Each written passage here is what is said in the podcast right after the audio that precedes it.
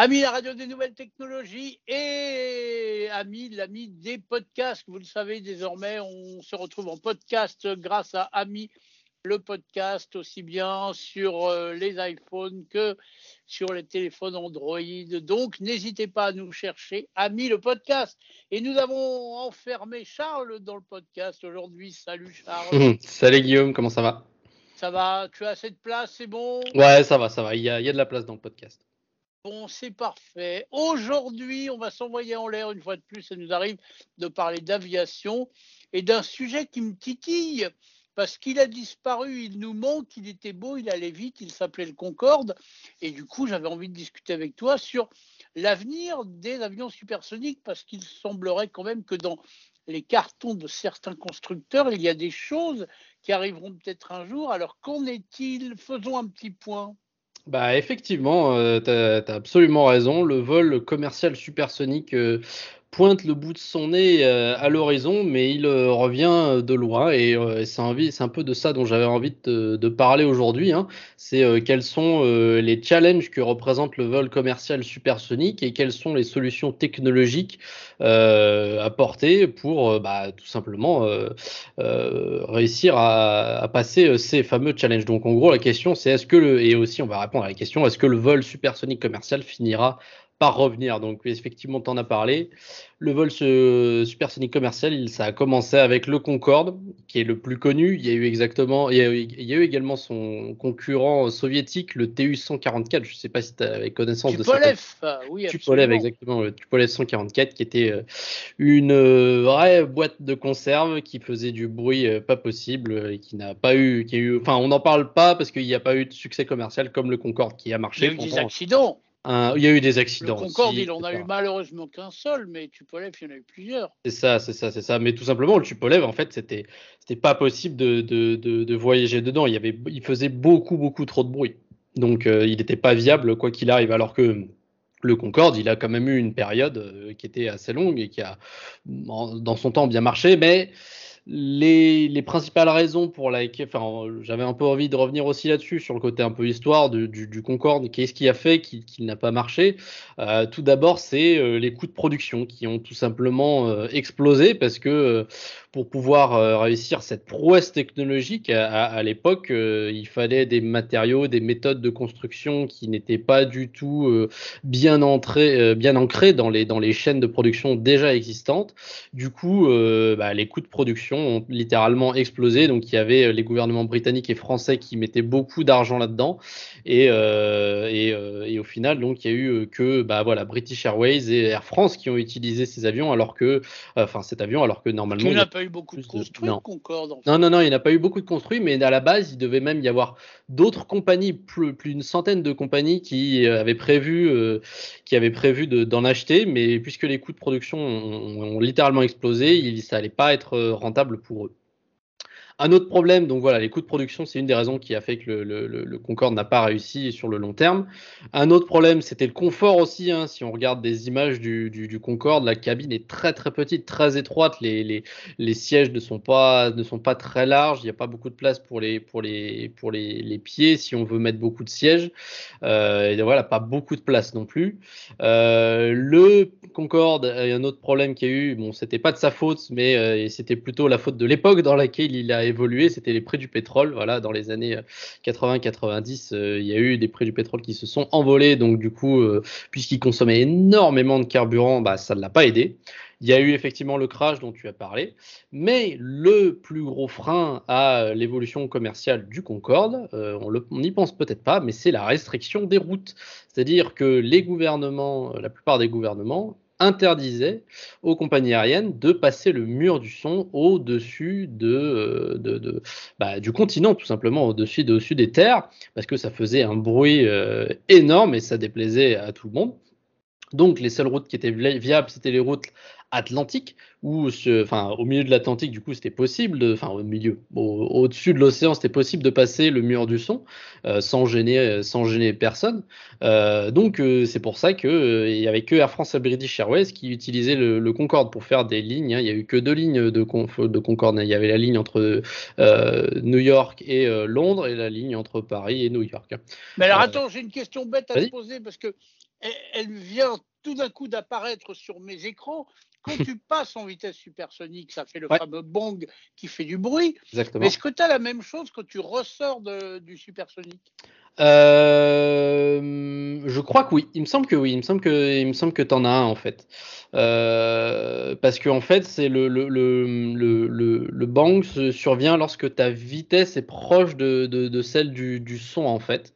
Euh, et, et, donc bah tu la passes une fois quand tu le dépasses et tu la tu repasses aussi cette vitesse quand tu quand tu ralentis en fait tout simplement.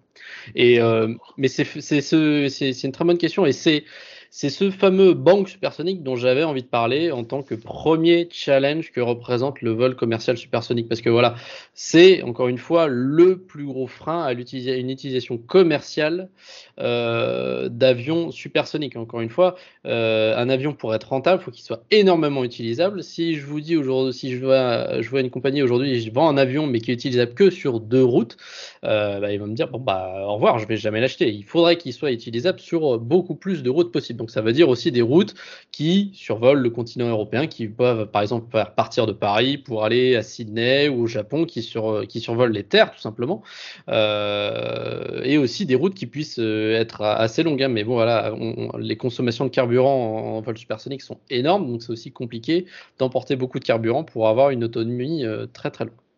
Mais j'avais envie de revenir du coup sur le banque supersonique, qui pour moi est le premier challenge à surpasser pour avoir un vol supersonique commerciable viable.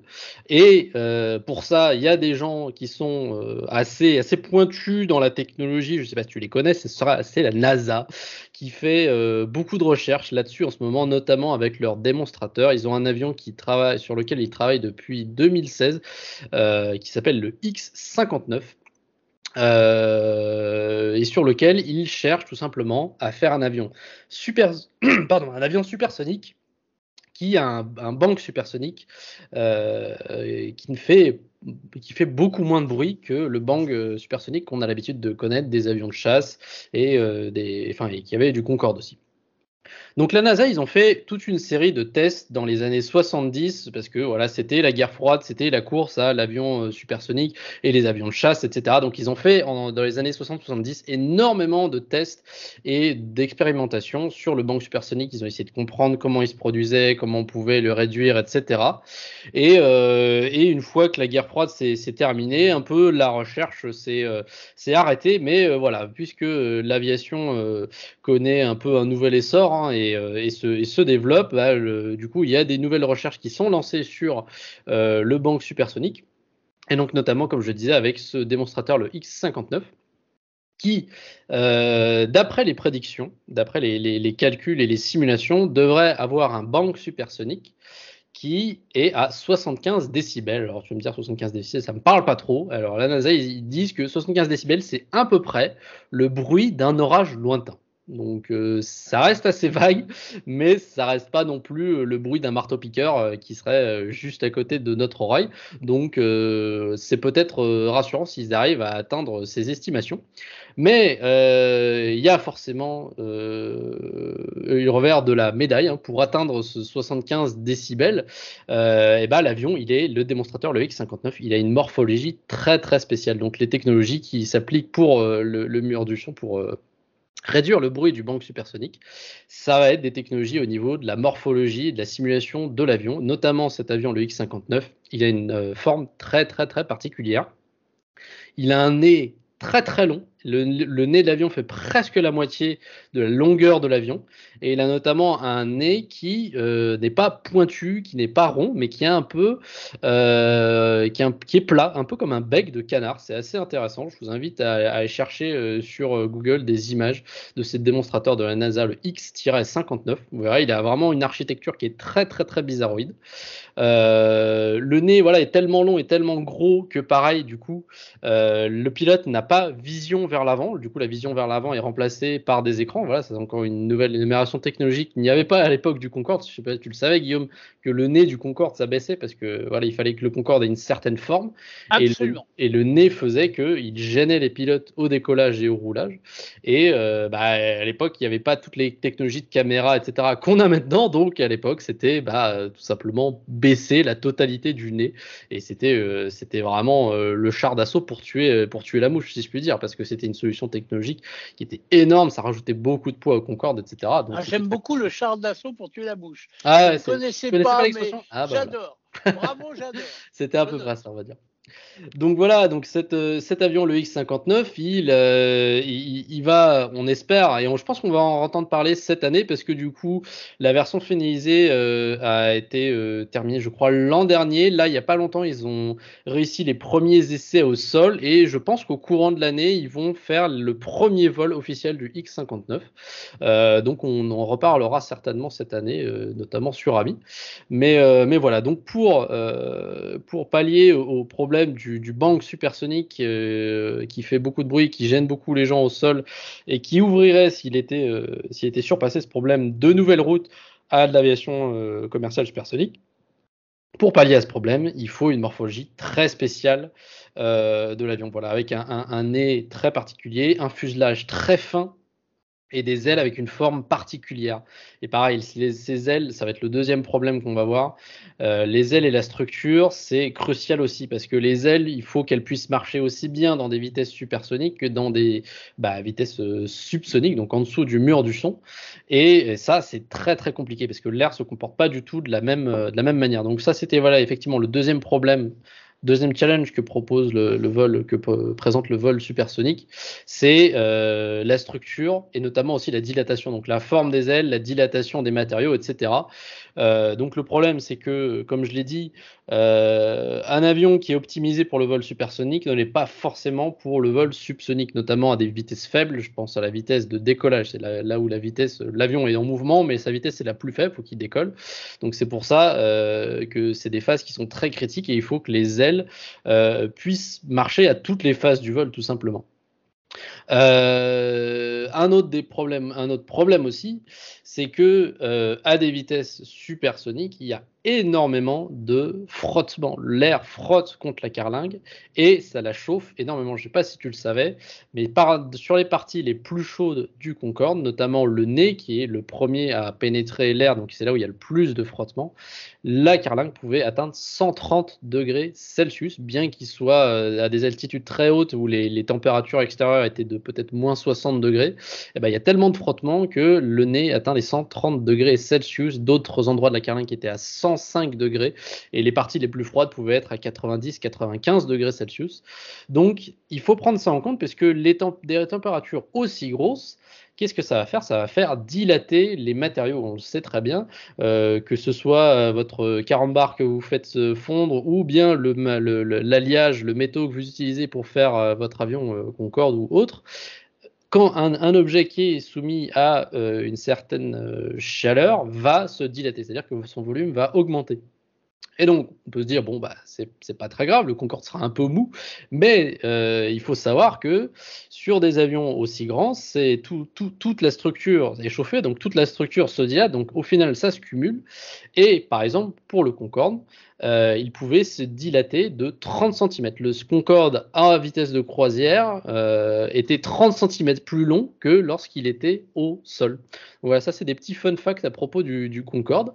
Et bah, une des implications de cette euh, dilatation de 30 cm, c'est que euh, bah, notamment il faut mettre du mou dans tous les câbles. Parce que si tu tires un câble de ton cockpit pour aller chercher les commandes qui sont tout derrière à l'avion et que ton câble tu le fais d'une certaine mesure et qu'en vol bah, cette mesure elle doit être 30 cm plus longue, et eh bah partout dans l'avion il faut laisser du mou, il faut que le câble puisse s'étendre un peu. Et donc ça c'est des choses qu'il faut prendre en compte, ça rajoute du poids etc. Ça c'est au niveau des câbles, mais il y a aussi toutes les tuyauteries, il y a aussi bah, voilà toutes les pièces. Hein. Et c'est très compliqué. Je pense notamment à un autre avion supersonique qui n'était pas commercial, mais lui est militaire, le SR-71 Blackbird. Peut-être que tu le connais, Guillaume. C'est un avion très célèbre, c'est un avion militaire euh, également développé par la NASA. Il a pendant longtemps euh, détenu le record de l'avion le plus rapide du monde. Il voulait, il volait, euh, je sais plus à quelle, à quelle vitesse, mais c'était, c'était très très, c'était très très rapide. Et ce qui se passait, c'est que ils avaient optimisé l'avion pour que il puisse voler très longtemps à vitesse supersonique. Donc en gros, ils avaient designé les pièces pour que elles se touchent parfaitement une fois qu'elles sont dilatées. Ce qui veut dire qu'au sol, elles étaient plus petites et ils laissaient de l'espace entre les pièces, encore une fois, pour qu'elles puissent se dilater en vol. Mais qui dit de l'espace entre les pièces dit qu'au sol, cet avion, il pissait l'huile, il pissait l'essence et il avait une maintenance très compliquée parce que toutes les pièces, bah, il y avait peut-être un ou deux millimètres parfois, mais c'était suffisant pour laisser s'échapper des fluides, pour laisser s'échapper toutes sortes de choses. Euh, et donc, c'était euh, très très compliqué. C'était un avion qui était bien quand il volait, mais quand il volait pas, bah, euh, il, il était pas très bien. Il fallait souvent le vérifier. Au niveau du Concorde, euh, un autre petit euh, fun fact, c'est que du coup, alors l'élongation des 30 cm, c'était pas forcément visible dans la cabine. Hein. Les gens, ils étaient dans le vol, ils se rendaient pas compte que l'avion était en train de, s'allonger. Eux, ils s'allongeaient pas, ils étaient, euh, ils étaient tranquilles, ils étaient pas à 130 degrés les passagers, hein. mais l'avion, lui, s'élongeait. et fun fact, les Concorde qui, euh, lors de leur dernier vol euh, avant de partir à la retraite, ils s'élongeaient suffisamment pour que entre le, un, panneau, euh, le panneau qui délimitait euh, la, cabine et un tableau avec des instruments qui servaient à l'époque. Il y avait encore des, ingénieurs de bord. C'était pas le, cockpit à vraiment parler où il y là où il y avait le pilote et le copilote. Il y avait donc le pilote copilote et à l'arrière, juste derrière eux, il y avait un ingénieur qui avait tout un sorte de panneau avec plein, plein, plein de, de, de, de jauges, etc. Et sur ce, à côté de ce panneau, il y avait une sorte de, mur pour délimiter le cockpit. Et le Concorde euh, s'étirait pendant le vol. Du coup, il y avait un espace entre le panneau de l'ingénieur et euh, le panneau euh, de la, porte du cockpit. Et les Concorde qui partaient à la retraite pendant leur dernier vol, le mécanicien en vol, l'ingénieur en vol, glissait sa casquette entre dans l'espace entre le ah, panneau d'ingénieur et le, truc, et la casquette restait coincée parce que quand il revenait au sol, l'avion n'était plus dilaté et la casquette restait coincée là-dedans. Donc voilà, c'est un petit fun fact. Vous pouvez regarder et euh, si euh, je vous invite, si vous ne, parce que là, si tout ce que je viens de vous dire, ça vous parle pas trop et que vous avez aucune idée d'à quoi ça peut ressembler un cockpit de Concorde, vous pouvez bien évidemment chercher sur Google. Mais je vous invite aussi très très fortement à aller visiter le salon du Bourget. Ils m'ont pas payé pour vous dire ça, mais c'est vraiment absolument. Un très, aussi et j'adore cette salle. Et avec les deux ouais, Concorde nez à nez, c'est magnifique, vous pouvez monter dedans, c'est top. voilà, donc peut-être que tu vois de quel panneau à peu près je veux parler, il est sur la droite quand tu regardes le cockpit, il est sur la droite et voilà, on glissait les, on glissait les, les ingénieurs glissaient leur casquette là-dedans. Eh ben, tu vois, quand j'ai fait le musée de l'air et de l'espace, ils n'ont pas raconté cette ah, non, mais ça, ça c'est vive des... Charles Surami. ça, c'est des anecdotes assez poussées. Donc, le, j'avais encore un petit dernier, euh, petit dernier problème que représentait le vol supersonique aussi, et puis on, terminera là-dessus.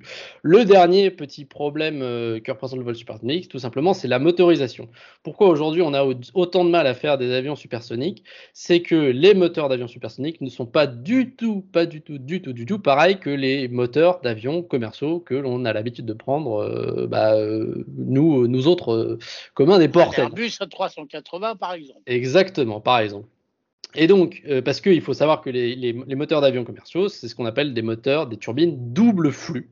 C'est-à-dire qu'il y a un flux d'air qui va être chauffé, etc. Il y a un autre flux d'air qui n'est pas chauffé, il est juste poussé, un peu comme un sort de gros ventilateur.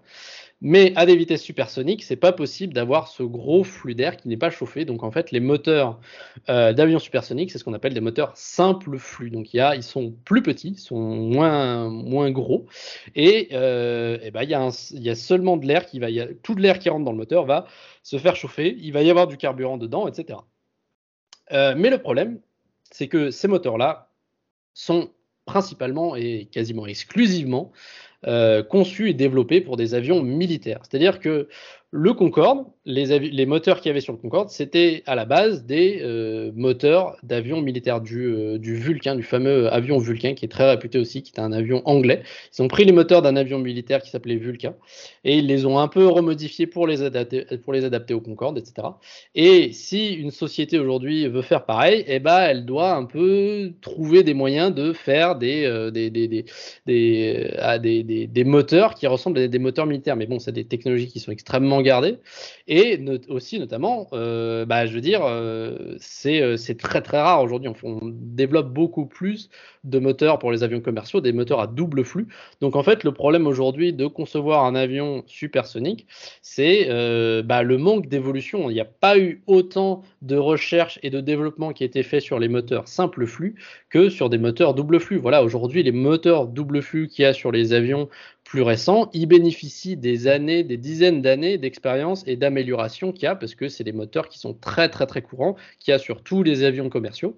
Donc, et d'ailleurs, c'est euh, aujourd'hui la raison qui fait que les avions sont de plus en plus économiques en carburant, c'est les moteurs. On a réussi dans les 10 et 20 dernières années à réduire la consommation en faisant des améliorations sur un moteur double flux qui sont sans précédent. Et c'est le principal, les moteurs à double flux, les améliorations des, des moteurs à double flux, c'est le principal vecteur de la réduction des émissions dans le domaine aérien. Et donc euh, voilà, ça montre à quel point il y a eu énormément de recherche et de développement technologique sur les moteurs à double flux, mais les moteurs à simple flux que qui sont utilisés sur les avions supersoniques bah, ne bénéficient pas malheureusement de toutes ces améliorations. C'est pour ça que c'est très compliqué aujourd'hui d'avoir une aviation commerciale supersonique. Est-ce que ça se pointe à l'avenir? C'est très très difficile à dire. On pense notamment à la société Boom. Je ne sais pas si tu sais, ils font, euh, ils développent un avion commercial supersonique qui ressemble un peu au Concorde, mais en amélioré bien évidemment, et euh, qui euh, apparemment est en bonne voie. mais, mais bon, ça reste quand même très incertain. Les prix des billets seront très très très très chers, donc ça vraiment parle à une clientèle très très spécifique. Est-ce que technologiquement, en fait, on peut avoir de l'aviation commerciale supersonique, mais est-ce que, économiquement c'est viable? Je pense pas du tout actuellement. Est-ce que plus tard ça le sera? Là est la question. Mais bon, peut-être que d'ici là, il y aura des améliorations technologiques, on verra. Mais, euh, en tout cas, euh, c'est un sujet que je trouve euh, vraiment passionnant. Je trouve c'est très très intéressant. Ça montre qu'il y a encore de la recherche dans ce domaine de l'aviation, notamment sur ce vol supersonique. Et je serais curieux de voir ce que le futur nous réserve. Eh bien, écoute, nous suivrons ça ensemble. En tous les cas, j'ai adoré, c'était passionnant et surtout, tes petites anecdotes sur le Concorde m'ont bien plu. Je ne les avais entendues nulle part ailleurs. Bravo, Charles. Eh bien, tu les as entendues sur Ami maintenant. Exactement. Eh bien, écoute, Charles, nous te remercions et on te dit à bientôt pour de nouvelles aventures. N'oubliez pas, si vous voulez nous faire un petit coucou, faire un coucou à Charles, le 01 76 21 18 10, il est toujours là et il vous attend ou alors contact ami laradio.com. Charles, à bientôt. À très bientôt, salut.